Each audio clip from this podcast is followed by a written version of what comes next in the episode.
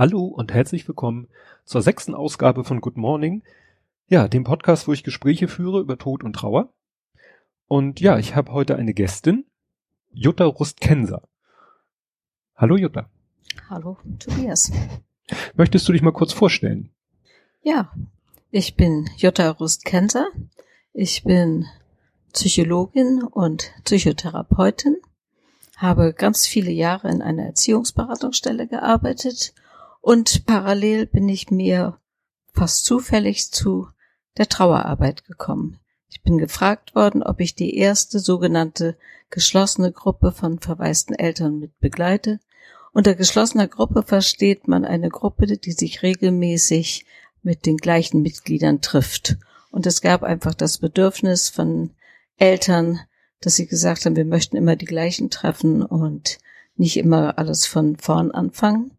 Und da wurde ich gefragt, ob ich die mit begleite und das war etwa vor 30, 35 Jahren schon. Und dann bin ich dabei geblieben. Hm. Und ich habe damals nicht so viel über ja, die Trauer von Eltern gewusst, wohl über Gruppendynamik und habe seitdem ganz viel von den Eltern gelernt, was ich weitergebe. Hm. Und ich habe seitdem immer parallel mehrere Tätigkeiten gehabt, sowohl Erziehungsberatung als auch Trauerarbeit und auch eine psychotherapeutische Praxis. Und in den letzten Jahren, seitdem ich berentet bin, arbeite ich vorwiegend psychotherapeutisch. Und natürlich, wie es naheliegend ist, kommen hier viel trauernde Menschen, die irgendwie das Gefühl haben, sie brauchen noch mehr und individuelle Beratung oder Therapie, weil auch oft Lebensthemen angesprochen sind, die ja mit der ganzen Familien- und Lebenserfahrung zu tun haben und grundsätzlich eine Neuorientierung stattfindet nach dem Verlust eines geliebten Menschen. Mhm. Und das mache ich überwiegend hier. Ja. Nun habe ich ein bisschen geforscht oder ich pflege ja auch die Internetseite, deshalb kenne ich die Texte. Mhm. Da steht, dass du bei Greg Firth ähm, Bildinterpretation ja gemacht, studiert hast war das sozusagen, das war aber vorher. Oder? Nee, das war eher parallel. Das ist, wie es manchmal ist. Ich habe eine ganz andere Grü gemacht für eine Ausbildung in der Altenarbeit und da war eine ältere Teilnehmerin, die mir eine Kassette von Kübler-Ross gegeben hat. Hm. Und Elisabeth Kübler-Ross spricht da über Eltern, trauernde Eltern und über, hat Beispiele aus der Bildinterpretation. Und dann habe ich gedacht, das muss ich lernen, das will ich wissen. Habe mich dann aber erstmal, wie es meine Art ist, nicht darum gekümmert. Und irgendwann hat mir jemand ein Programm gegeben, das Greg Firth in, äh, in der Schweiz ist. Und dann bin ich in die Schweiz gefahren und dann bin ich mehrmals in die Schweiz gefahren und habe das gelernt, weil ich irgendwie merkte, das muss ich lernen. Und dann hat Mechtet Voss Eiser, die die verwaisten Eltern begründet hat, mich gefragt, ob ich Greg nicht fragen kann, dass er nach Deutschland kommt. Und dann ist er nach Deutschland gekommen und ja, so ist es weitergegangen. Hat hier ganz viel für die Evangelische Akademie gemacht und ich wurde mit eingeladen, mit nach Australien, Neuseeland zu kommen oder auch später mit Ria van Heesch zusammen seine Seminare zu übernehmen. Hm. Also das ist parallel gewesen. Und mich hat das sehr fasziniert und tut's immer noch, weil ich finde, dass Bilder ähnlich wie Träume ganz viel über unsere Psyche aussagen und vor allen Dingen über die unbewussten Teile, die aber ganz bestimmend sind für unser Leben.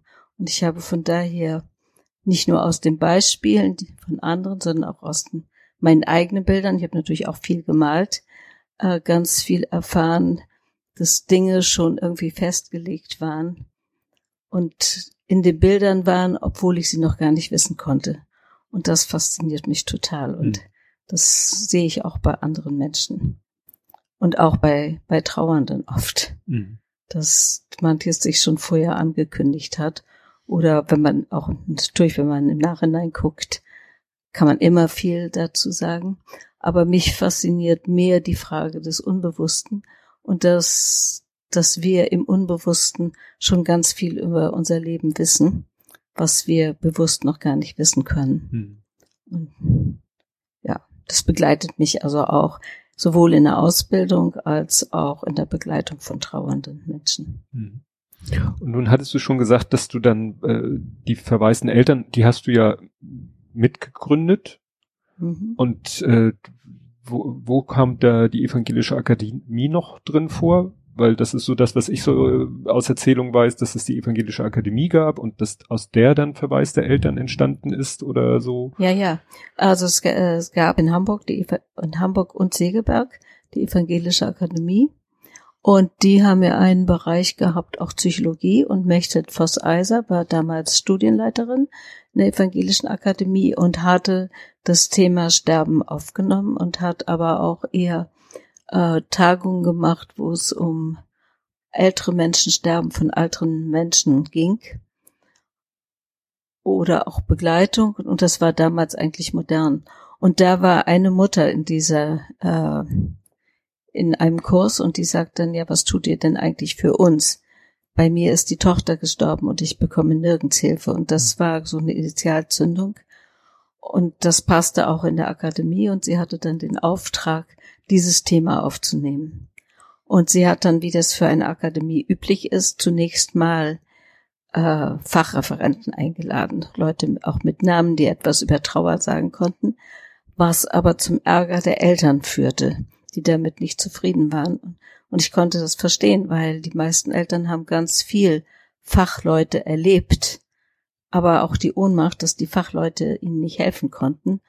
Und die brauchten jetzt keine neuen Informationen, sondern die haben dann deutlich gemacht, wir brauchen das, dass wir sprechen können, dass wir gehört werden, dass unsere Gefühle, unsere Erfahrungen Ausdruck kriegen. Und dann hat Mechtet Vosseiser angefangen, und hat die Eltern eingeladen und dann waren oft am Abend so 40 Menschen da.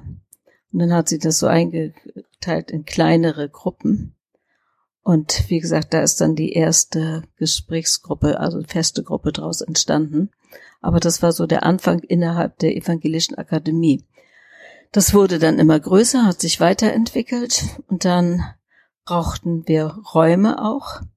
Und dann war sie ganz klug und hat einfach oben unterm Dach die Räume quasi besetzt und hat da das Büro der verwaisten Eltern damals, äh, kann ich gleich was zu sagen, äh, Büro der verwaisten Eltern eingerichtet. Und der Name verwaiste Eltern ist entstanden, dass es ein Buch gab zu der Zeit über Trauer bei trauernden Eltern. Das war von Harriet Schiff und die hat das genannt verwaiste Eltern. Ich fand, das war nicht so ein glücklicher Ausdruck, aber danach hat sie das übernommen und dieser Titel hat sich dann halt durchgesetzt. Und dann haben wir ABM-Stellen beantragt, weil das nicht ausreichte, was die äh, Evangelische Akademie zur Verfügung stellte. Und dann war es, und um ABM-Stellen zu kriegen, mussten wir wiederum einen Verein gründen. Hm. Und daraufhin haben wir den Verein gegründet. Aber es war immer gekoppelt an die Evangelische Akademie. Und dann kamen Eltern, also wurden Seminare auch in Bad Segeberg gemacht, die überregional eingeladen wurden. Und da kamen immer so etwa 100 Menschen. Am Anfang nur Frauen. Das war dann noch kleiner. Dann kamen Männer mit, die aber sagten, meine Frau traut sich nicht alleine und erstmal ganz neugierig geguckt haben. Die haben sich dann getraut und dann wurde in den Seminaren ganz deutlich, dass die Kinder, die Geschwisterkinder vernachlässigt waren. Und vor allen Dingen, dass es ganz viel Identifikation gab, dass die gedacht haben, sie müssten werden wie ihre Geschwister und diese Stelle ausführen. Und daraus hat sich dann die Ge Geschwisterarbeit entwickelt, dass dann Gruppen eingerichtet wurden für trauernde Geschwister. Am Anfang noch in einer Gruppe von drei Jahren bis 19. Hm. Und das hat sich erst später dann differenziert. Und das lief aber alles als Akademiearbeit in Kooperation. Also dieses diese Wochenendseminare als von der Evangelischen Akademie in Kooperation mit den verwaisten Eltern. Insofern ist es immer verzahnt geblieben. Mhm. Und dann war es so, dass äh, immer mehr auch überwiegend Frauen sagten, wir haben in unserer Gegend angefangen, auch solche Gruppen zu bilden. Aber wir merken, dass es nicht ausreicht, dass wir trauernde Mütter sind. Wir müssen etwas dazulernen. Und daraus hat sich dann die Ausbildung entwickelt dass Kurs, ein Kurs angeboten wurde erst Einzelseminare, die dann nur so am Wochenende waren, die man buchen konnte, und dann später eine Ausbildung, die am Anfang, ich glaube, nur ein Jahr war und auch nur mit zwei Referenten. Und dann hat sich kam Bechtet Voss also auf die Idee, dass es besser ist, die Ausbildung über zwei Jahre zu machen und viele verschiedene Fachreferenten zu nehmen, die auf ihr mit Themen, die wir für die Begleitung für wichtig hielten. Das ist sicherlich nicht abschließend, gibt bestimmt noch viel mehr, aber erstmal so zentral.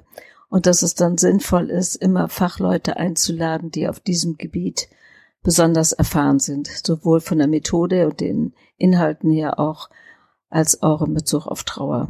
Und so ist dann die Ausbildung entstanden, die ganz unter der Regie der Evangelischen Akademie war.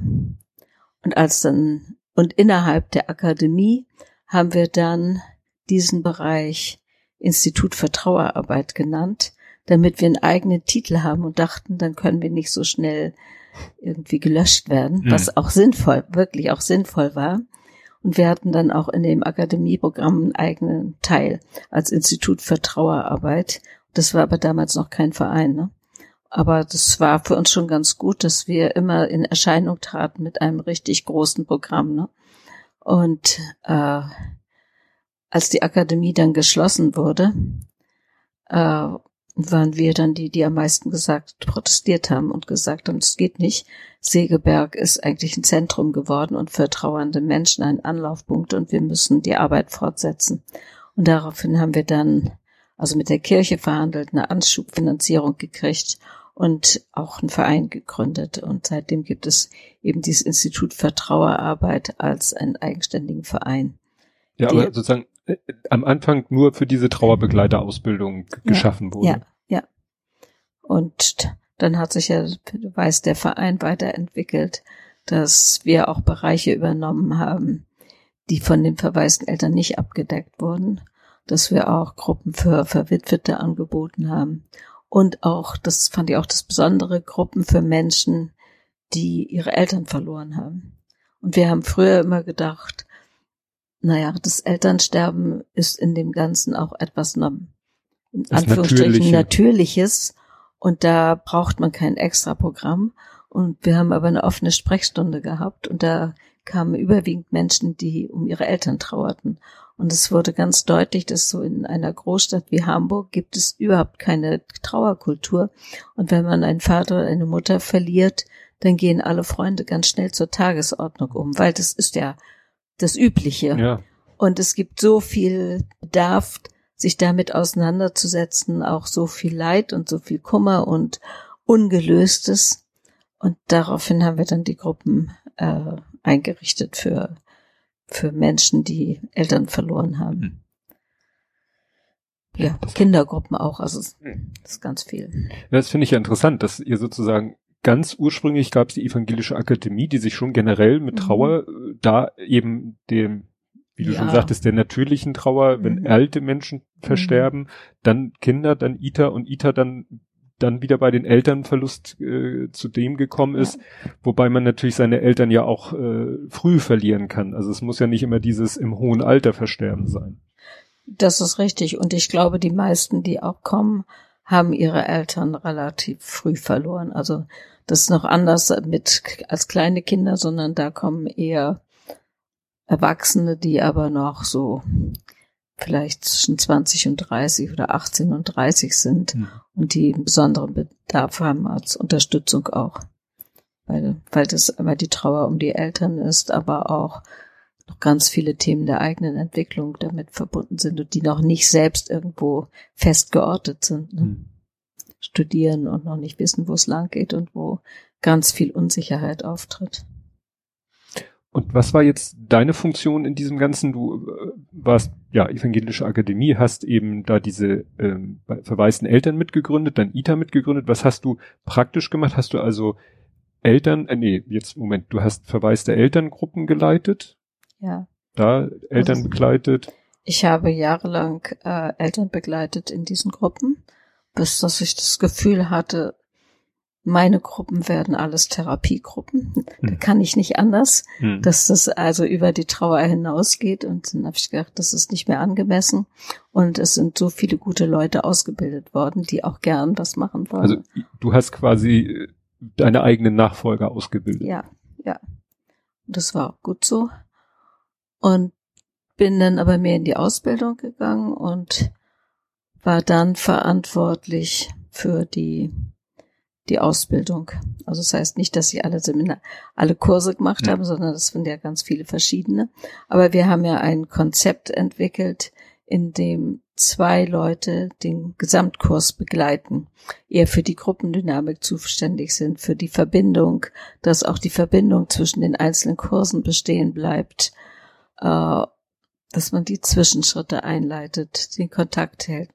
Und das war dann anfangs, habe ich Mechtet Voss Eisers hauptverantwortlich gemacht und ich bin bei ihr so quasi Co-Leiterin gewesen und als sie aufgehört hat, habe ich das weitergemacht und Anja Wiese ist dazugekommen. Und da würde ich nicht sagen Co-Leiterin, ich fand, wir waren sehr gleichberechtigt. Mhm. Und als Anja Wiese aufgehört hat, ist Harald Kemper dazugekommen.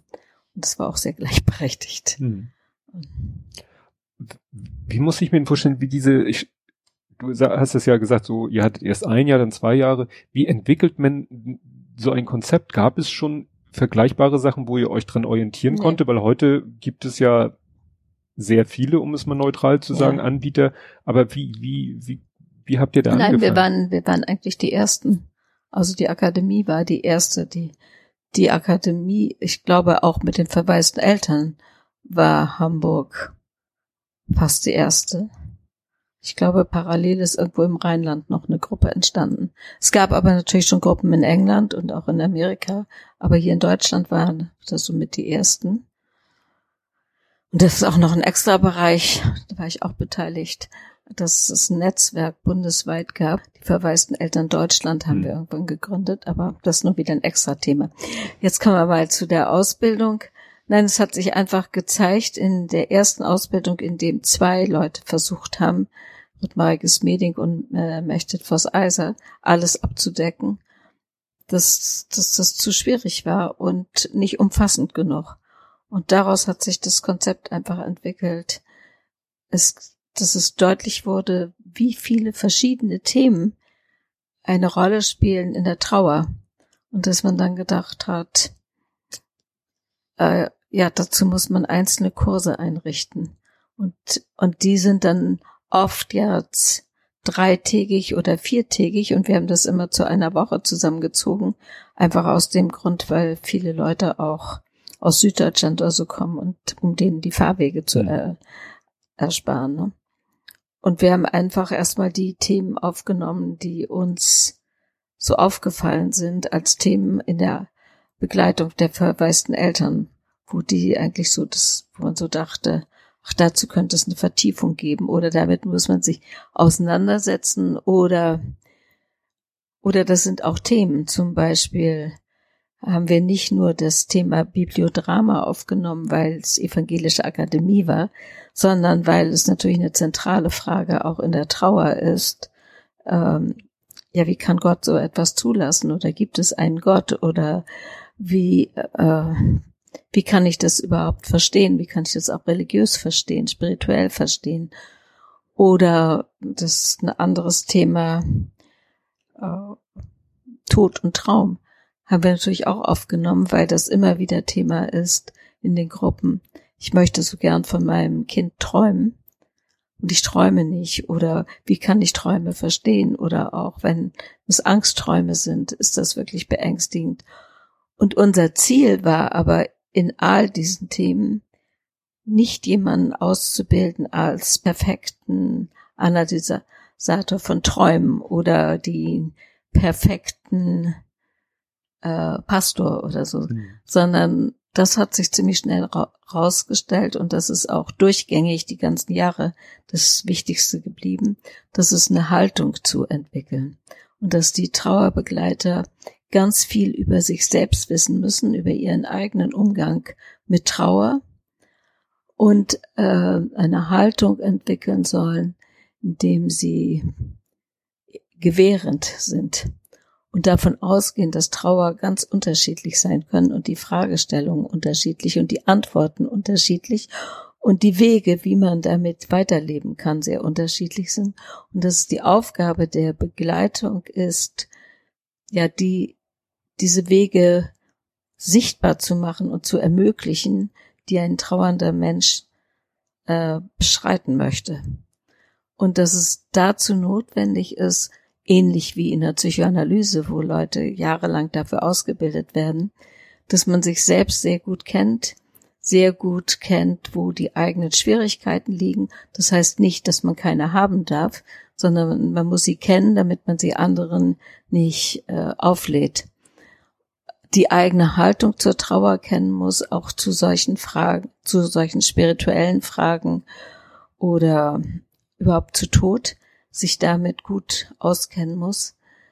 Immer in dem Bewusstsein, je mehr ich über mich weiß und mich damit irgendwie im Einklang befinde, das heißt nicht, dass es immer harmonisch sein muss, aber ich muss darum wissen, desto offener werde ich für andere Menschen und kann denen einen eigenen Weg ermöglichen. Und Trauer ist so unterschiedlich. Es gibt natürlich einige Sachen, die ganz ähnlich sind, aber in dem, was man aus seinem Leben dann machen will, äh, ist es ganz individuell. Und unser Ziel war, da drin eine Begleitung zu schaffen, dass jeder seinen ganz individuellen Weg finden kann. Und es gibt Menschen, die auch nachher gesagt haben, Trauernde, ich will nichts anderes in meinem Leben als darauf warten, dass ich selbst sterbe, dann sehe ich mein Kind wieder.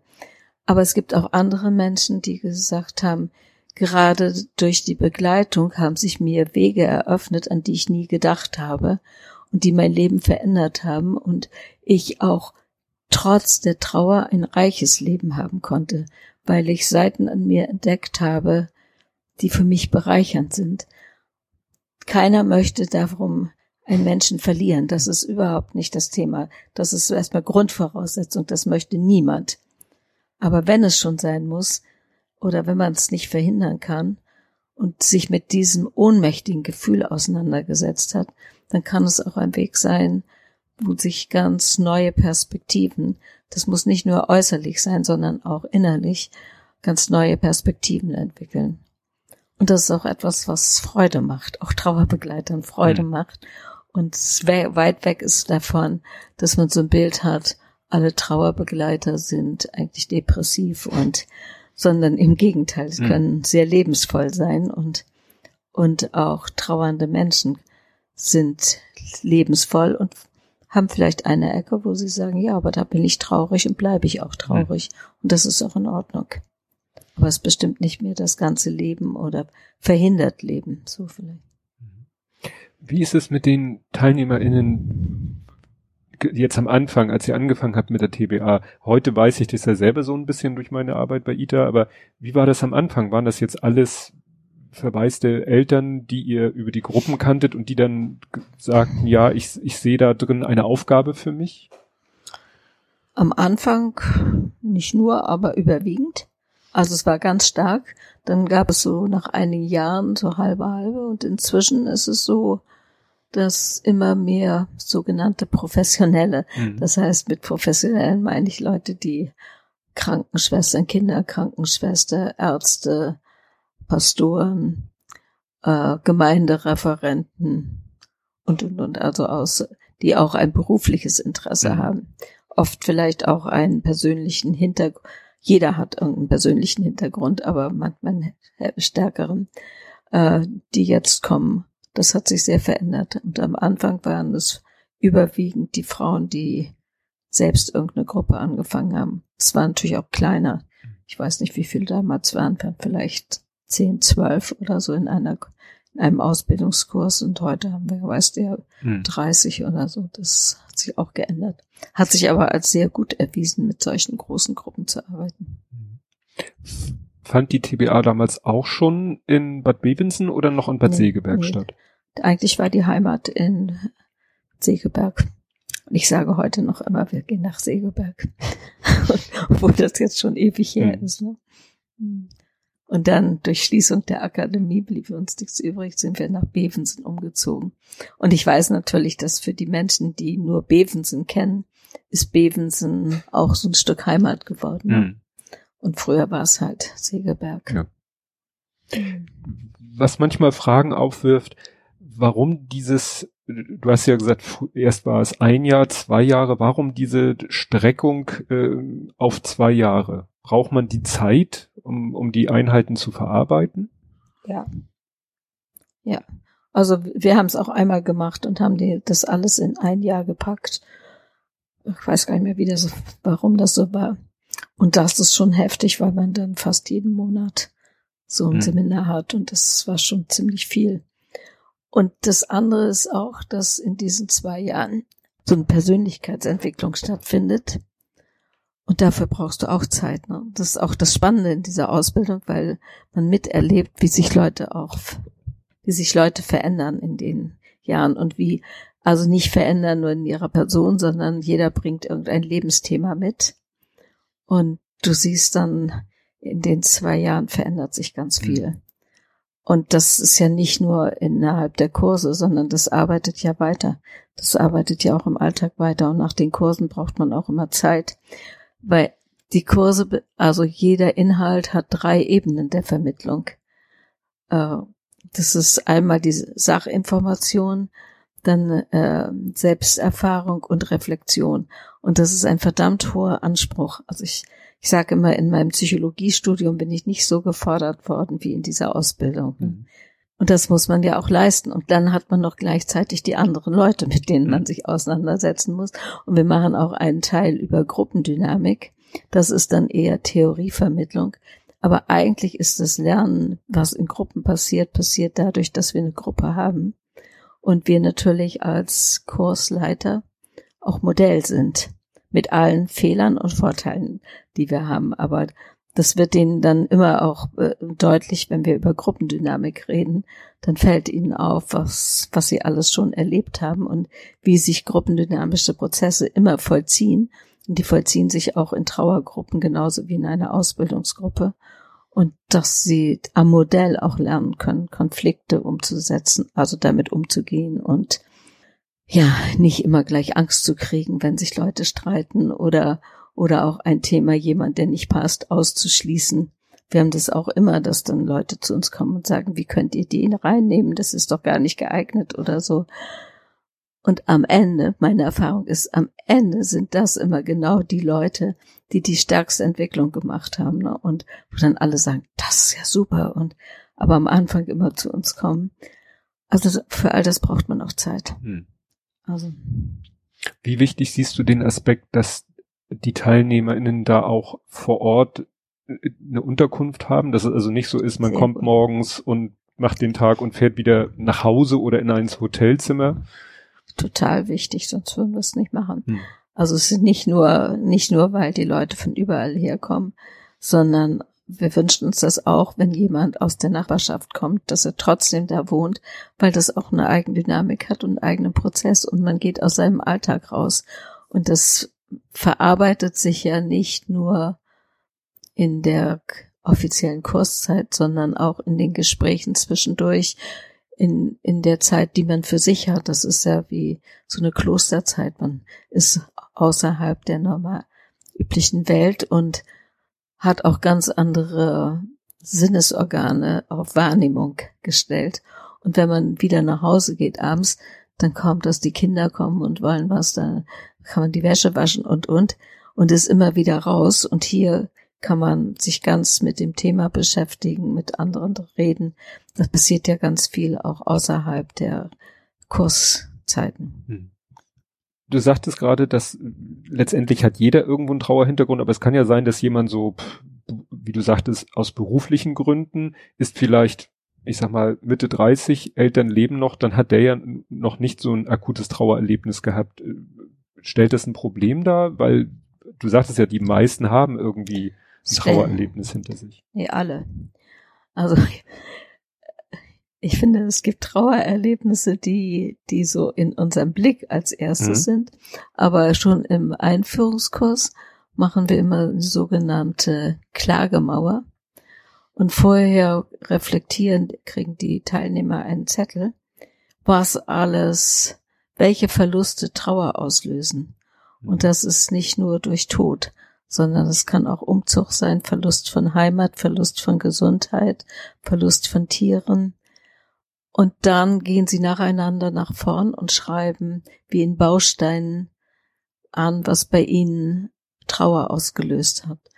Und ich glaube, dann verstehen alle, dass jeder, jeder, der da ist, auch Trauer kennt und Trauer erlebt hat. Und für denjenigen, der es erlebt hat, ist die Art, was er erlebt hat, schwerwiegend. Mhm. Und dass man das alles, alles im Blick hat und auch keine Wertung macht. Das ist ja ganz leicht so, dass dann gewertet wird, das ist schlimmer oder das ist weniger schlimm. Das stimmt aber nicht. Für denjenigen, der es durchleben muss, ist das, was er so als Verlust und wo er Trauer erlebt hat, schlimm. Mhm. Und es gibt keine Wertung. Das ist unser erster Schritt eigentlich in der Ausbildung. Und das ist ein sehr heftiger Teil, wo ich dann immer denke, wer den mitgemacht hat, also das wirklich ausgehalten hat, von allen auch das Leid zu hören, der hat schon den größten Teil geschafft. Ach so, dann ist das sicherlich auch ein Grund, warum es nach dem Einführungswochenende noch die Möglichkeit gibt, ja, wieder klar. von der Ausbildung Abstand zu nehmen, gerade wenn man ja. merkt, nee, ich, ich bin noch nicht so weit im eigenen Trauerprozess, dass jetzt, äh, weil das ist doch auch für den, für die TeilnehmerInnen auch so ein bisschen selber Trauerbewältigung, diese ja, Ausbildung. Ja, klar, klar. Ja, das ist der Grund, aber es ist auch der Grund, weil ich denke, wenn jemand ein rein intellektuelles Konzept haben will, dann ist er bei uns nicht richtig.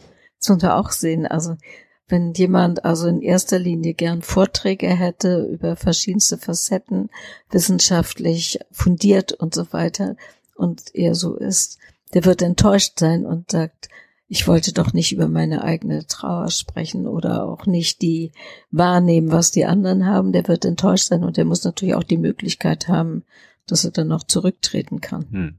Ja, es ist halt kein Frontalunterricht, den Nein. jeder macht, Nein. sondern, oder Nein. die Referenten, sondern das ist Mitarbeit. Ja. ja. es ist Mitarbeit und es gibt natürlich auch immer wieder Einheiten, also Theorievermittlung und so weiter, wo es dann auch äh, frontal ist. Aber es gibt immer eben, wie gesagt, die drei Bereiche, ne? Also Vermittlung, Selbsterfahrung und Reflexion. Also was bedeutet das? Also was kann ich davon umsetzen und was bedeutet das in dem, was ich selbst erfahren habe, aber auch in dem, was ich an Theorien neu aufgenommen habe. Mhm. Auf alle drei Dinge muss man sich bei uns einlassen. Und dann gibt's ja noch die, ich weiß jetzt die genaue Bezeichnung, die Abschlussarbeit oder? Genau. Ja, das haben wir auch eingeführt, hatten wir früher nicht, haben wir irgendwann eingeführt. Und das hat sich als sehr sinnvoll erwiesen. Und das heißt, dass jeder bis zum Ende in diesen zwei Jahren eine Abschlussarbeit machen muss. Und da haben wir als Hauptkriterium, dass man sich selbst ein Thema sucht. Also etwas, womit man sich selbst nochmal auseinandersetzen will. Und die Form ist uns egal. Es kann eine Theoriearbeit sein. Es kann aber auch eine künstlerische Arbeit sein ist eigentlich egal. Vielleicht so eins der beeindruckendsten äh, fällt mir gerade ein, dass wir eine blinde Teilnehmerin hatten und die dann gesagt hat, naja, ich weiß nicht, ob ich was schreibe, also ich schrieb auch also, aber die hat dann Maßstäbe gesetzt, indem sie gesagt hat, ich habe mich hier nochmal mit meinem Vater auseinandergesetzt und früher habe ich mich immer mit den Aspekten Therapien auseinandergesetzt, woran ich gelitten habe. Aber jetzt merke ich, es geht mehr darum, was ich von ihm bekommen habe. Und sie hat beschlossen, äh, dass sie die Lieder, die er ihr vorgesungen hat, noch einmal so singt, wie sie äh, die in Erinnerung hatte.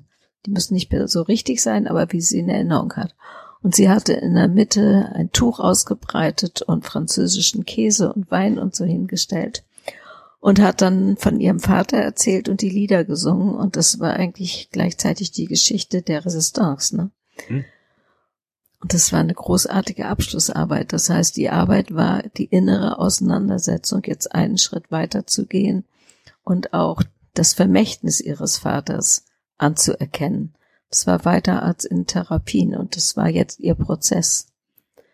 Manche andere haben eine Skulptur gemacht, aber es gibt auch Leute, die haben geschrieben über Humor in der Trauer oder auch darf man eigentlich Geld nehmen, wenn man Trauernde begleitet, was immer wieder ein großes Thema ist oder Trauer in anderen Kulturen. Also es ist ganz vielfältig. Und mhm. wir, wir haben ja auch irgendwann mal eine Ausstellung gemacht, weil jemand kam und das bei uns gesehen hatte und sagte, es ist doch viel zu schade, dass ihr das nur in diesem kleinen Kreis seht. Warum macht ihr nicht eine Ausstellung? Dann haben wir im Rahmen der Hospizwoche in der Petrikirche eine Ausstellung von den Arbeiten gemacht. Und das war total gut. Da haben die Leute in den Bänken gesessen und gelesen. Und ich erinnere mich auch, dass ein Mann kam und sagte, kann ich eine Kopie davon haben? Meine Frau ist schwer krank und wird sterben und dieses Buch wird ihr, diese Arbeit wird ihr total gut tun. Ne? Oder andere. Also das ist ein wichtiger Teil geworden und wenn wir es schaffen, stellt auch jeder zumindest kurz seine Arbeit vor bei den anderen. Ne? Mhm. Aber es gibt nicht die Bewertung in dem Sinne, du hast es gut gemacht und du hast also es schlecht gemacht. Keine Note. Nein, und, und eine Frau hat auch gesagt, sie sie kann das eigentlich alles überhaupt nicht. Und dann haben wir als Thema gegeben, dass sie darüber schreibt. Und wenn es nur ein paar Seiten sind, hm. das hat sie dann gemacht und das war ihre Abschlussarbeit. Also das ist nicht, nicht verbunden mit hohen Ansprüchen, aber mit der Erwartung, mit irgendeinem Thema setzt dich nochmal speziell auseinander, was dir schwer, was für dich wichtig ist. Hm. Ja, jetzt machst du die Leitung zusammen mit Harriet dieses Mal, also diese laufende TBA zum letzten Mal. Mhm. Bist du sehr wehmütig? Das ist schwer zu sagen. Ja und oder, nein. Oder ne? weißt du es noch nicht? Weißt du es erst, wenn es soweit ist? Ah, das würde ich nicht so sagen. Also ich merke das schon, dass ich auch wehmütig bin. Dass es richtig ist, jetzt aufzuhören, das merke ich auch. Aber es war auch zeitweilig ja eigentlich das, was mir in meinen ganzen Berufstätigkeiten am meisten Spaß gemacht hat. Also und vor ein paar Jahren hätte ich noch nicht aufhören können. Hm. Ich glaube, dadurch, dass ich jetzt viel in der eigenen Praxis arbeite, geht das. Da kann ich auch was abgeben. So, aber wie es mir dann wirklich geht, weiß ich noch nicht. Also, aber ich bin ja noch nicht ganz raus. Ich habe ja immer noch zwei Kurse da drin. Und Stimmt, du wirst dann quasi Referent, extern, externe, ja, externe Referentin, Referentin, für zwei Bereiche. Ne? Ja. Und aber das ist was anderes. Das habe ich gemerkt. Ich mache ja auch einen Kurs in der Kinder- und Jugend äh, Ausbildung. Das ist anders, wenn man mal so dazukommt oder ob man in dem ganzen Prozess ist. Ne? Mhm.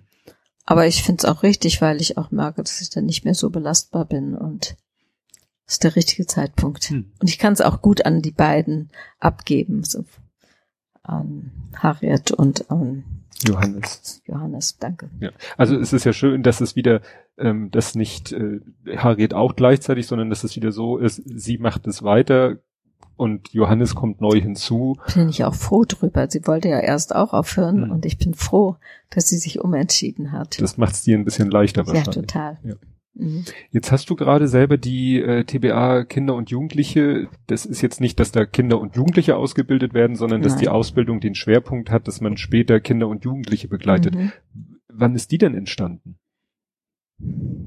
Also die, nicht, nicht, nicht von an, nicht nee, von die Anfang war nicht an. von Anfang an. Die ist viel später entstanden.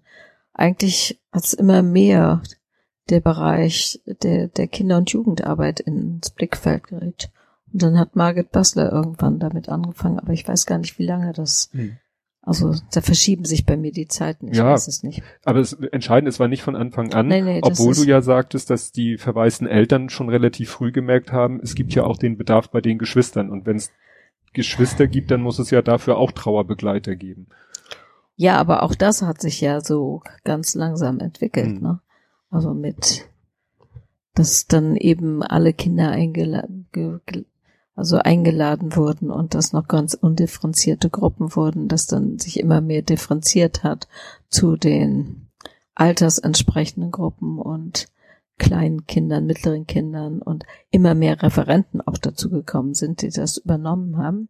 Und dann haben wir irgendwann gesagt, weil auch an anderen Stellen diese Arbeit übernommen wurde, weil dann auch an anderen Stellen sich diese Arbeit entwickelt hat. Dann haben wir es irgendwann angeboten. Mhm. Aber ich kann mal nachgucken, ob Margit was dazu geschrieben hat. Ich weiß, ich weiß es echt nicht mehr. Ja, ich finde es nur so interessant, dass es eben diese, diese, diese Unterscheidung schon gemacht wird, eben, weil man kann jetzt nicht eine Trauerbegleiterausbildung anbieten für jede Art von Trauer, aber diese Trennung von Erwachsenen und Kindern wurde dann ja irgendwann mal als, als notwendig erachtet. Dass irgendwann mal gesagt wurde, dann brauchen die Leute vielleicht anderes Rüstzeug als für die Begleitung Erwachsener. Ja klar, du musst die Sprache der Kinder lernen, du musst musst Methoden kennenlernen, wie du Kinder erreichst, wie Kindergruppen funktionieren in verschiedenen Altersgruppen. Das ist auch eine andere Literatur, die du mit Kindern anguckst als mit Erwachsenen, also ganz andere Bücher. Du musst eine Kenntnis haben. Es gibt ja inzwischen, am Anfang natürlich gab es gar nichts, aber mhm. inzwischen gibt es ja ganz viele Bücher auch für Kinder über Trauer. Das ist, hat sich ja enorm entwickelt. Und das musst du wissen, wie man mit den Büchern arbeiten kann, wie man Kinder dazu bewegen kann, dass sie anfangen zu sprechen, wie man die Zeichnungen von Kindern äh, versteht. Also Ria van Heesch, die lange mit Greg First zusammengearbeitet hat, hat jahrelang Kindergruppen gemacht und die war hervorragend in Bildinterpretation. Und die Eltern waren immer ganz beglückt, wenn sie, und auch die anderen Mitarbeiter, wenn sie gekommen sind und die anhand der Zeichnungen äh, den Eltern etwas erzählen konnte, wie es den Kindern geht hm. und worauf sie achten müssen und so weiter. Und davon haben alle gelernt, ne? Und ich meine, und das ist speziell bei, bei Kindern und die hat auch eine gute Art, Kinder dazu zu bewegen, zu malen. Nicht alle Kinder malen gerne, ne? mm. aber da war sie, glaube ich, etwas rigoroser. Fällt dir noch irgendwas Erwähnenswertes ein? Also wir hatten jetzt ja den Ort, die Gemeinsamkeiten, mhm. dass man da gemeinsam ist vor Ort, diese, der Zeitraum, dass mhm. es eben, ja, es gibt die Wochenendeinheiten, die Wocheneinheiten, die externen Teilnehmer ja jetzt die einzelnen Schwerpunkte auf oder die einzelnen Bereiche aufzuzählen. Du hast ja einige genannt. Gibt noch ähm, Nee, da will naja, ich jetzt nicht sagen. Prozessorientierte Psychologie gibt es mh, noch. Das ist genau. auch, auch etwas ganz Besonderes, dass wir da sehr gute Referenten haben. Mhm. Äh, und das ist, äh, ist etwas, was alle begeistert und gleichzeitig vermitteln die sehr viel über Körpersymptome, die Bedeutung von Körpersymptomen und immer in der Art, es nicht negativ zu sehen, sondern als ganz wichtige Botschaften, wo, wenn man die Körpersymptome versteht, eine Botschaft da drin ist, wie es weitergehen kann und mhm. wie, und das ist bei Trauernden auch ganz wichtig, weil Körpersymptome durch Verspannung und so hat fast jeder oder auch andere.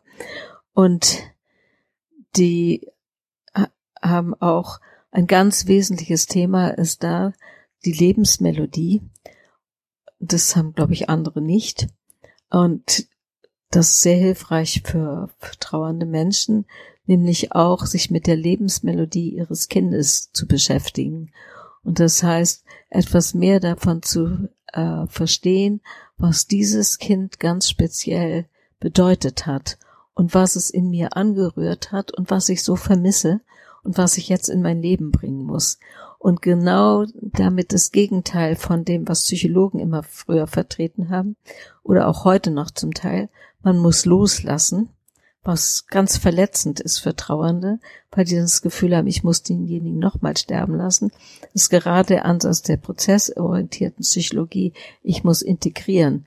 Wenn ich etwas verstehe von der, der besonderen Art des Verstorbenen und mich damit auseinandersetze in seiner wirklich, seiner tiefen, also so in der tiefen Berührtheit und wenn ich das in mein Leben bringe, dann behalte ich die Verbindung, dann kann ich das integrieren. Und das ist ein ganz beglückender Teil, mhm. sowohl in der Ausbildung als auch äh, später, äh, wenn man mit Trauernden zusammen äh, Dinge bespricht. Ne?